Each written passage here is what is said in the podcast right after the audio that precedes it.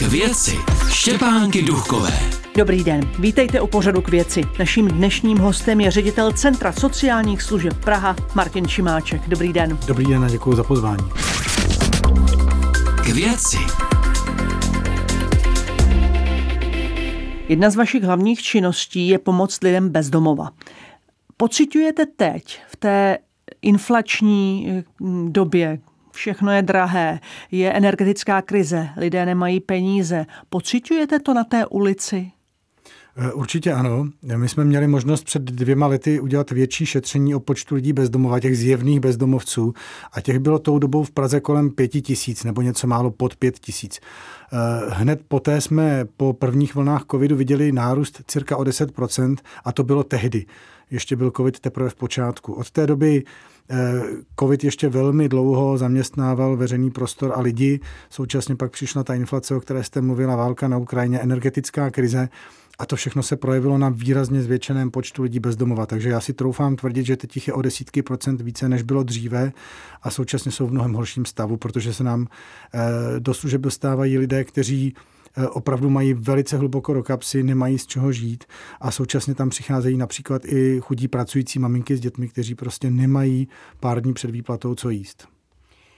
Na přelomu listopadu a prosince byla mimořádná zima. Jak se toto projevilo, mm, to, co říkáte, v obsazenosti těch vašich ubytovacích kapacit? Eh, musím říci, že Centrum sociálních služeb provozuje sociální služby celoročně, 12 měsíců, mezi ty patří třeba terénní programy nebo asilové domy, ale potom také v těch zimních měsících od konce listopadu do března nebo dubna, to znamená do konce zimy nebo začátku jara, eh, ta opatření velmi posílí. Neděláme to sami, děláme to dohromady s partnery, je to náš úkol hlavního města ale znamená to, že přidáme výrazně více lůžek, která jsou k dispozici na nocleh a nebo v tom režimu 24-7. Eh, těch lůžek bývá přes zimu více než 500, eh, někdy ještě o něco víc. Tak jak ta zima postupuje a ukazuje se, že je třeba náročná, tak přidáváme, pokud na to máme dostatek prostředků. No a letos, abych odpověděl na tu vaši otázku, hned na začátku té zimy, v souvislosti s tím, že to bylo mrazivější období, ale také proto, že prostě těch lidí na ulici je výrazně více, se nám ty kapacity zaplnily velmi rychle. To znamená, pokud eh, máme otevřenou kapacitu například na lodi Hermes a běžně tam přichází kolem 130 klientů na noc, tak hned na začátku té zimy bylo v podstatě plno. Přicházelo 160, 170, 180 lidí. A to se také týkalo i ostatních našich kapacit.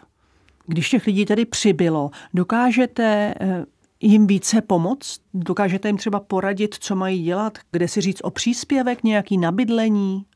Eh, to jsou různé věci, které s těmi lidmi potřebujeme řešit. Jedna věc je to poradenství, které naznačujete. Eh, upřímně řečeno, eh, to je záležitostí primárně těch celoročních služeb. Teď v těch zimních obdobích skutečně přidáváme hlavně ta lůžka navíc. A my už teď připravujeme, řekněme, konec té zimní sezóny, to znamená, s těmi lidmi hovoříme o tom, co budou dělat, kam by se mohli z těch emergentních služeb posunout, jakým způsobem bychom se o ně mohli postarat i potom na jaře a dál. Hledáme nějaké možnosti bydlení a s tím souvisí to poradenství, to znamená i poradenství třeba pro získání prostředků. To ano, ale současně na to potřebuji říct, čím dál více lidí je ve velmi zbědovaném stavu. To znamená, my vidíme, že jejich fyzické i psychické zdraví je na takové úrovni, že skutečně potřebujeme vyřešit jenom to, aby se vůbec dali do pořádku, aby vůbec byli schopni nějakého základního fungování. Eh, ten pobyt na ulici je velmi devastuje a skutečně hledáme pro řadu těch lidí pobytové sociální služby, sociální služby péče, ať už jsou to domovy pro seniory, domovy se zvláštním režimem a podobně. A tam jsou obrovské nedostatky míst. A také máme veliký nedostatek eh, toho bezbariérového zázemí. Spousta z těch lidí je nepohyblivých, jsou na vozíku. Takových lidí přibývá a skutečně my nemáme pro desítky lidí v tuhle chvíli možnost nějakého umístění. Takže ten problém je, řekl bych, vrstevnatější a e, Praha bude muset řešit, co bude nabízet v budoucnosti za kapacity pro tyhle ty lidi, protože nestačí, prostě jich je málo. K věci Štěpánky Duchové. Naším dnešním hostem je ředitel Centra sociálních služeb Praha Martin Šimáček. Dnes už bývalá pražská magistrátní koalice hlásala, že udělá všechno pro to, aby dostala všechny děti z ubytoven do bytů. Jaká ta situace je teď? Já musím velmi ocenit uh, tu předchozí koalici a tady hodně uh, nahlas chci říct jméno Adama Zábranského, který se vlastně staral o tu agendu bydlení. A byl to on, kdo dokázal změnit pravidla přidělování městských bytů, dokázal rozšířit ty možnosti bydlení pro skutečně chudé lidi a skutečně si vytkl za cíl eh, dostat eh, z toho nevyhovujícího ubytování z ubytoven hlavně maminky nebo rodiče s dětmi. To se mu do značné míry dařilo eh, protože skutečně ta pravidla přidělování sociálních bytů připouštěla, řekněme, zvýhodnění těchto cílových skupin. Ale upřímně těch bytů, a teď nechci říct jenom sociálních bytů, prostě bytů v majetku hlavního města a městských částí je méně, než bychom potřebovali. A ani ta předchozí koalice nedokázala eh, ten prostor pro to bydlení rozšířit tak, aby se dostalo na každého, kdo by potřeboval. Takže já vám nedokážu říct, jestli, ne, jestli na ubytovnách nezůstaly nějaké maminky s dětmi, pravděpodobně zůstaly, ale současně potřebuji ocenit eh, tu předchozí radu v tom, že v tomhle tom byla velmi konstruktivní a dokázala ta eh, místa v sociálních bytech uvolňovat. A podařilo se také otevřít celou řadu nových programů, mimochodem fungují právě pod Centrem sociálních služeb a na to jsem docela pišný. Eh, jednak funguje městská nájemní agentura, která zprostředkovává bydlení pro lidi, kteří by jinak na trhu sami neuspěli, ale my tam určitou garancí pomáháme, aby bydleli. Zprostředkujeme ten vztah mezi tím majitelem a tím nájemníkem a takhle už se podařilo zabydlet 42 bytů. No a také funguje program městských ubytoven. Tam je přes 120 lůžek ve třech ubytovnách, které slouží právě lidem, kteří by jinak nebydleli. Tam jsou to často bývalí lidé bezdomova ale je to program zase s velmi nízkým prahem za dostupné ceny pro lidi, kteří prostě jinak bydlet nemohou. To mluvíte tady o městských ubytovnách, ale jaké je to v Praze bydlet v takové té soukromé ubytovně? Tam Já jsem v takové hmm. ubytovně nikdy nebyla, tak by mě to zajímalo, jak, jaké to tam je, to bydlení. Ty rozdíly jsou obrovitánský a upřímně i my častokrát eh, zkoumáme vlastně kvalitu nebo řekněme nějakou serióznost těch ubytoven, protože, abych řekl pravdu, stává se, že některým lidem prostě nezbývá, než doporučit, aby se podívali i po tomhle typu ubytování. Prostě to bydlení je velmi drahý, možnosti bydlení pro nejchudší, třeba i jednotlivce jsou omezený. A pokud se bavíme o tom, že ubytovna není vhodným místem pro bydlení třeba eh, rodičů s dětmi, tak to je neodiskutovatelný. Ale pak jsou v Praze ubytovny, kde prostě si musíme říct, OK, ten standard je relativně dobrý a prostě to doporučíme někomu, kdo by za jiných okolností zůstal prostě bez bydlení někde na ulici. Ale pak jsou samozřejmě v Praze také ubytovny, kam bych nedoporučil bydlet nikomu a my se snažíme proti těmto typům ubytoven vystupovat, eh, lidem z těchto ubytoven nabízet alternativy. Co je tam tak hrozného?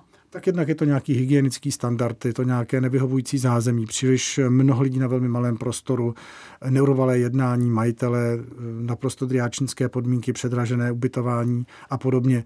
To znamená, ten vztah mezi tím ubytovaným a ubytovatelem je naprosto vyvážený a domoci se nějakých práv, nějakého, řekněme, standardu toho bydlení nebo ubytování je tam nemožné. Takže ty rozdíly mezi ubytovnami jsou obrovský a e, tam si myslím, že prostě takovýhle typ ubytování by v Praze fungovat neměl.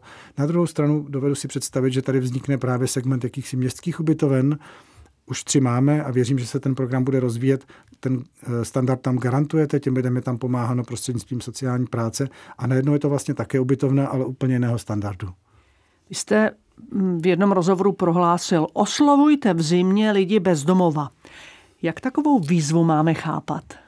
Jako výzvu k záchraně lidského života. Mám eh, řadu zkušeností, kdy mě to říkali už kolegové v práci, eh, lidé, kteří, které jsem třeba prostě potkal jenom proto, že se známe a říkali, já jsem se tím vlastně řídil, oslovil jsem člověka na ulici, bál jsem se, ten člověk tam ležel, já jsem si nebyl jistý, jestli třeba není opilý a zjistil jsem, že ten člověk sotva dýchá, zavolal jsem záchranku a tomu člověku bylo na místě pomoženo.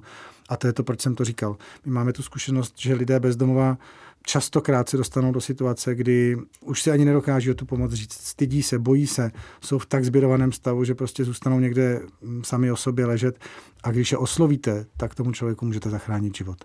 A my jsme za tím účelem otevřeli takový e, návodný web, jmenuje se bezdomova.eu, e, tam se kdokoliv z posluchačů může podívat, jednak uvidí celý to portfolio služeb, o kterých tady spolu hovoříme.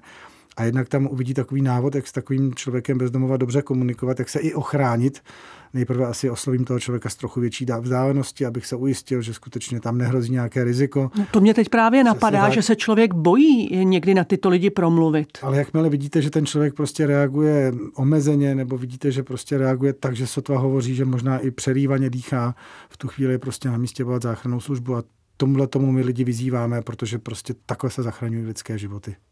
Vy pod téměř třech letech odcházíte z funkce ředitele Centra sociálních služeb Praha. Dnes tedy v té funkci ještě jste. Co se vám za ty necelé tři roky podařilo nejvíc? Na co jste nejvíc pišní, když hmm. byste třeba měl říct jednu věc? Já si myslím, že Centrum sociálních služeb se e, naplno ujalo svoji role.